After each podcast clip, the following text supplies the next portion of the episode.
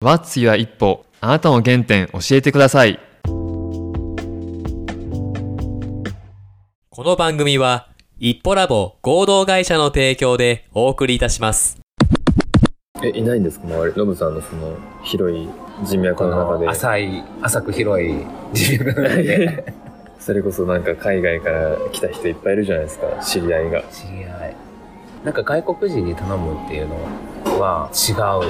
違うというか、逆に何かをあげな、こっちもあげなきゃ。あなんかギブアンドテイクにならなきゃと思って、その人が日本語をすごく学びたいっていう意識があれば、日本語の発音っていう形で伝えていきたいとは思っていて、はいはい。お互いに提供し合って。でも発音っていうことだけに特化をしている人がいない。なんか日本語を学びたいっていう外国人とかは「は」とか「の」とか「と」はどういう時に使うのかとかっていう文法のところは聞きたいけど「こんにちは」とかってなったの「こんにちはだよ」とかっていう発音を興味がある外国人が今いない。そこに興味があれば日本語のリズムというか日本語の発声ってこうだねみたいな感じで、うん。同じ興味だったら合う。うん。けど勉強がしたいの中の勉強の中身が違うとまた違うかなって最近。じゃあなかなかいい方がいない。いない。うん。で日本人でもいいなとは思ってます。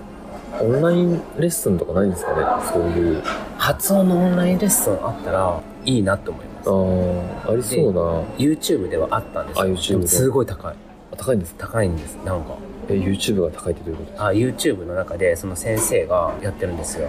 あの見本みたいな。日本みたいな形でサンプルみたいな感じそうですそうです。あ授業でこんなことをやってますような触りの部分だけあをー。YouTube で流してこれを本当で学びたかったらここにリンク。あー。その授業料みたいなはいはい。感じで2 3 0万みたいな。結構するんですよ。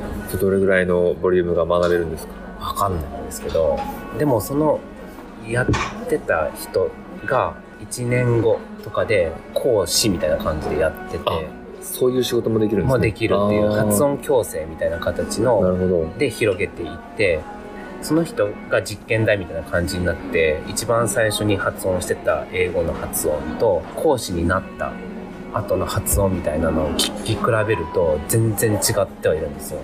やっぱネイティブっぽいそうネイティブっぽい。その人たちは18歳以上とか20歳から超えてそれになってるから理論としては間違ってはなっていうのは分かる。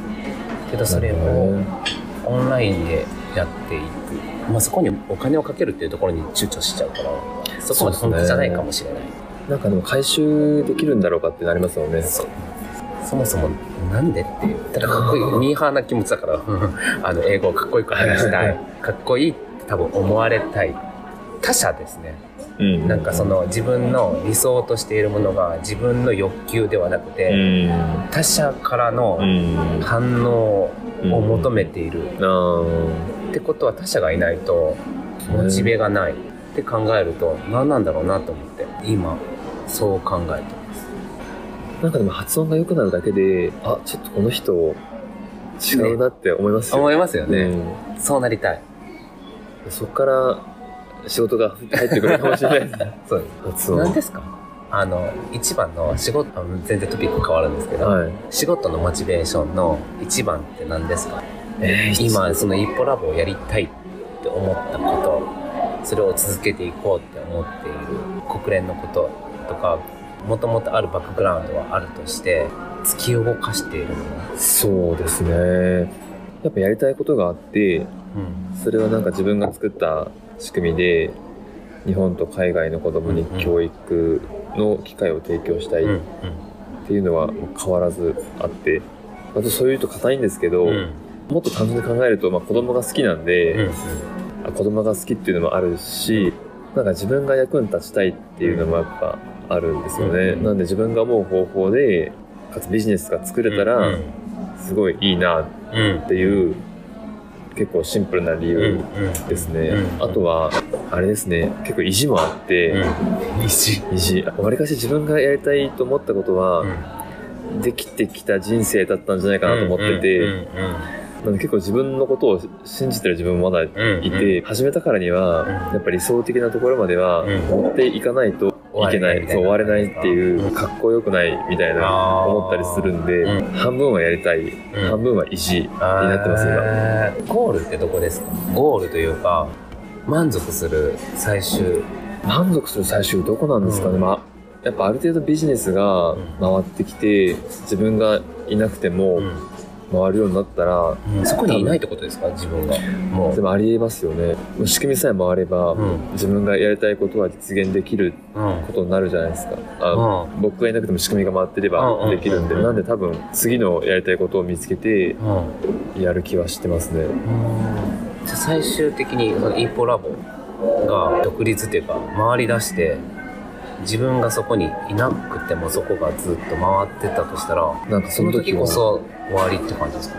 まあ会社が存続してるからにはまあ何かしら関わりは関わりはあるはずなんですけど、なんかでも人間ってやっぱ飽きるじゃないですか。うん。あの仕事に関わらず、うん。うん。新しいことやりたいじゃないですか、はいはいはい。新しいことはやり続けてる気がします。あの形は何であれなるほど、まあ、まだこの仕組みが回るかどうかっていう検証段階なんですけど今の検証の自分の中での仮説みたいなこれ一旦こうだろうっていう仮説をもとに今やっててやってるってことですよね。そうですね。この仮説っていうのは。仮説は、まあ、いくつかあるんですけど例えば、まあ、鳥取県内拠点でやってる年長から小学生向けの運動教室、んこれ当初はハイブサラブ1箇所だけで、うん参加人数とかも0人とかうんうん。2人とかうんうん。から始まったんですけど今はそれが県内4カ所まで広がってて、すごいですよねすごいですねで毎月もう何十人ぐらいの子来てくれてるんですけど、でまだ脆いと思ってて。うん。どこがですか？スタッフとかにしても、うんみんな別に仕事をしながら、スタッフ、コーチしてくれてるので、ちゃんと人材抱え込めてないですし、あと開催頻度も、うん。まあ、そこまで今月に1回とか2回だけなんで、まだ習い事というよりかは、イベント感なんですよね。あなんで、うん。毎月来てくれてる子もいれば、ん。不定期の子もいたりするんで、うんお客様という意味でも安定してない。なんで、もし僕らが活動を終えたら、うん。もう多分すぐ終わっちゃうんですよね。あでも、僕らとしては、子供の運動能力が下がってきてるっていう社会課題もああるし、公園とかもどんどん子供が大声出して遊べなくなってるから、そういう思いっきり体を動かす場所は社会の中に必要だと思ってるんですけど、うん。まあ果たしてそれが一般の方と同じ感覚なのかとか、そういうのうはん。活動を続けながら、うん。ちゃんと世の中に必要なものを作っていかないと思ってるんで、うん。まだなんか PDCA 回してる感じですね。どういう内容だったら来てくれるんだろうかとか、売り上げをちゃんと作っていくためには、開催頻度を何回ぐらいにすればいいんだろうかとか、探り探りで正直。なるほど。なんかちょっとした答えみたいなの見つかりました？そのやっていく中で。全く同じですね。全く同じっていうかあ、いいことですか？あ国際交流を同じようにその月1イベントとしてやっていくっていう中で、うん、何が正解でその本当に同じように自分が辞めれば自分が辞めればというか、うん。みんなが辞めればもうそれで終わる。別にあってもなくても今の状態だといいいいって言ったら、うん。何だと思います？まあ、仕組みですよね。仕組み仕組みをどうやって作っていったらいいのか。僕らやってることがあの生きていく上で必要なものじゃないっていうか、うんうんうん。マストアイテムじゃないじゃないですか、うん電気水道ガスとかそういったものとは違う、もちろん違うんですけど、うん。なんかでもああった方がいい存在ではうん。やっぱうん。ありたいじゃないですか、いかに共感してくれる人を維持できるか、うん。そのための存在意義とかメッセージとかをうんちゃんと出せるかどうかみたいあなー。人が変わってもそのコミュニティがあるべき理由があると思うので、うん。そこをいかに伝えれるか。みたいな確かに。同じようなうんところはなんかあるんですかね、あの学び園みたいな？保育園みたいなのスポーツだけを特化させたりとかなんとか式教育奇跡だ式教育みたいな普通の保育園とか普通の幼稚園とかとは違うあれってそういう違いの部分が必要とされているっていうところで差差別化ポイントトですかね。なんかスポーツをして気づいていくこととかうん。って絶対あると思うし、うん。そこに必要性っていうのも分かる人は分かるけど、うん。分からん人は分からんっていうか、はいはいで国際交流に関しても日本人のコミュニティとか心理的に安心なコミュニティの部分ではないところに入った時の気づきみたいなものが僕は必要だって思うんですよ。求められているものこれから先っていうか、はいグローバル化していくとかになった時にどこまでその人のことが分かるかとかうん。理解できるかっていう部分を学ぶっていうか感じていくような空間は必要って思うんですよね。うそれ同感ですね。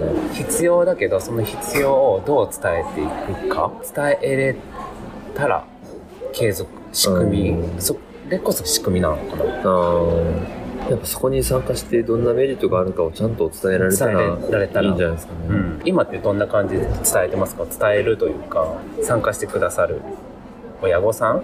結局子供が行きたいと言って言ってるっていう感じなんですか？それとも親がこの子たちをそうさせたいと思って生かしてる。のかどっちが主体なんですか？子供なのか親なのか、両方ありますね。最初はうん、親ですね。うんうんうん。今運動教室の話なんですけど、はい。最初はやっぱ親で、うん結構インスタグラムで発信してるんですけど、うんうん。親が見て、うんあ、ちょっと行かせてみたいなと思ったから行くとか、うんうん。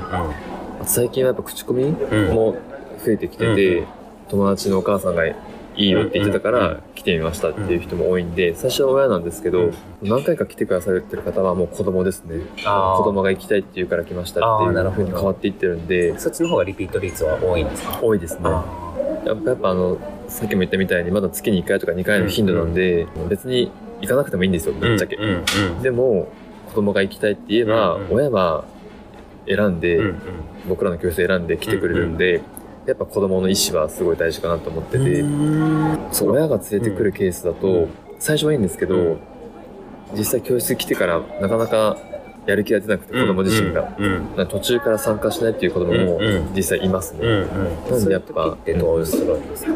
そういう時は、極力やっぱ僕らも参加してほしいんで、うんうん。子供と会話して、うん。もうちょっと頑張ってみる？とか、今日やめとく？とかっていう風に、まあ、子供に寄り添う形で会話をして、うんで参加するならもちろん入ってもらうし、うんうん。参加しないならもう無理には参加してもらわないですね。そういう時は見てるんですか？見てます、横で。メリットって一番のメリットって何何だと思いますか運動その子供たちへのメリット。ああ、僕らその教室自体は自信が持てる子供を養うっていう風にしてるので、うんその運動に対して自信が持てるように自己肯定感ですね。そんな直接的な表現はもちろんしてなくて、遊び要素が入ったメニューで楽しく運動しようっていうくらいなんですけど、うんでも自然と参加してると、あの運動神経が高まっていくようなメニュー作りはしてるので、なんであの例えばマラソン大会で何位になりましたとかって言ってきてくれる子供も増えてきてるんですよね。なんで子供からすると、まあ、参加するだけで運動神経が上がってるっていうところはあると思ってますし、まあ、もっと単純にはあれですかね、楽しい、行って楽しいぐらいかもしれないですね、子供からすると。それの一番のその活動の本テーマ楽しいで来てくれてそこに一番思っていることなんですか子供が。さんが思っている子供たちがその運動能力が上がっていって、まあ、自己肯定感もアップしていってた。これを続ける一番の、ああ、そういうことですね。もうこれ会社のミッションにつながっていくんですけど、自分がやりたいことにチャレンジできる子供を増やしたいっていうのがあるんですよね。なんで運動教室は、まあ、特にスポーツ運動面ではあるんですけど、自分の運動神経に自信が持てたら、じゃあ特定のスポーツやってみたいとか、まあ、サッカー、野球、バレー、バスケしてみたいとかっていう風になってくれたらいいなと思って。なるほど